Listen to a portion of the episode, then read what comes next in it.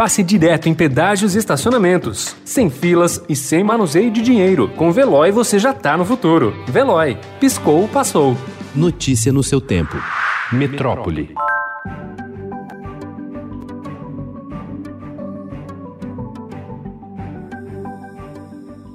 O presidente Jair Bolsonaro desautorizou nas redes sociais ontem o ministro da Saúde, Eduardo Pazuello, sobre a compra de 46 milhões de doses da vacina Coronavac, produzida em parceria pelo laboratório chinês Sinovac e o Instituto Butantan de São Paulo. A aquisição havia sido anunciada pelo próprio Ministério da Saúde anteontem. Bolsonaro ficou inconformado com o palanque dado ao governador de São Paulo, João Dória. A nacionalidade e o domicílio eleitoral da vacina acabaram ressuscitando a ala ideológica do governo que atacou a iniciativa tomada com o aval dos generais.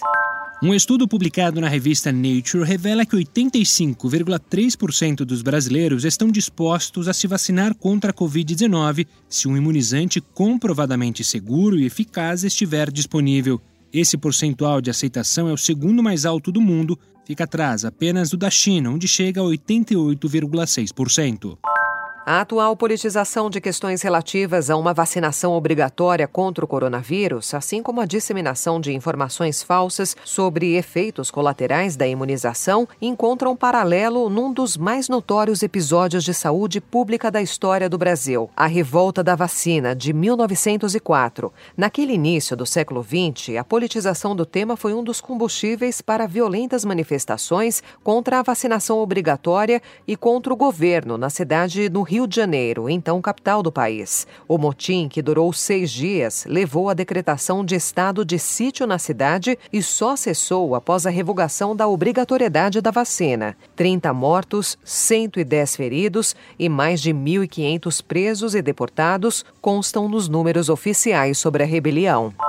Um voluntário brasileiro da pesquisa da vacina contra a Covid, desenvolvida em parceria pela Universidade de Oxford com a farmacêutica AstraZeneca, morreu por complicações da Covid-19.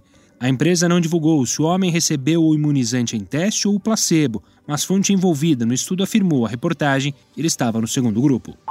O apoio do Papa Francisco às leis para a união civil entre pessoas do mesmo sexo, divulgado ontem em um documentário no Festival de Cinema de Roma, pôs o pontificado outra vez na linha de rupturas históricas. Na mais clara mensagem de apoio à causa LGBT, ele reacendeu a disputa feroz com a ala conservadora da Igreja Católica e trouxe de volta as atenções ao Vaticano, esvaziado literalmente desde o início da pandemia da Covid-19. Os homossexuais têm o direito de ter uma família. Eles são filhos de Deus. O que precisamos ter é uma lei de união civil, pois dessa maneira estarão legalmente protegidos, disse o Papa. Notícia no seu tempo. Pegando a estrada ou só indo no shopping? Com o Veloy você já está no futuro e passa direto em pedágios e estacionamentos, sem filas, sem contato e sem manusear dinheiro. Aproveite 12 mensalidades grátis e peça já o seu adesivo em veloy.com.br.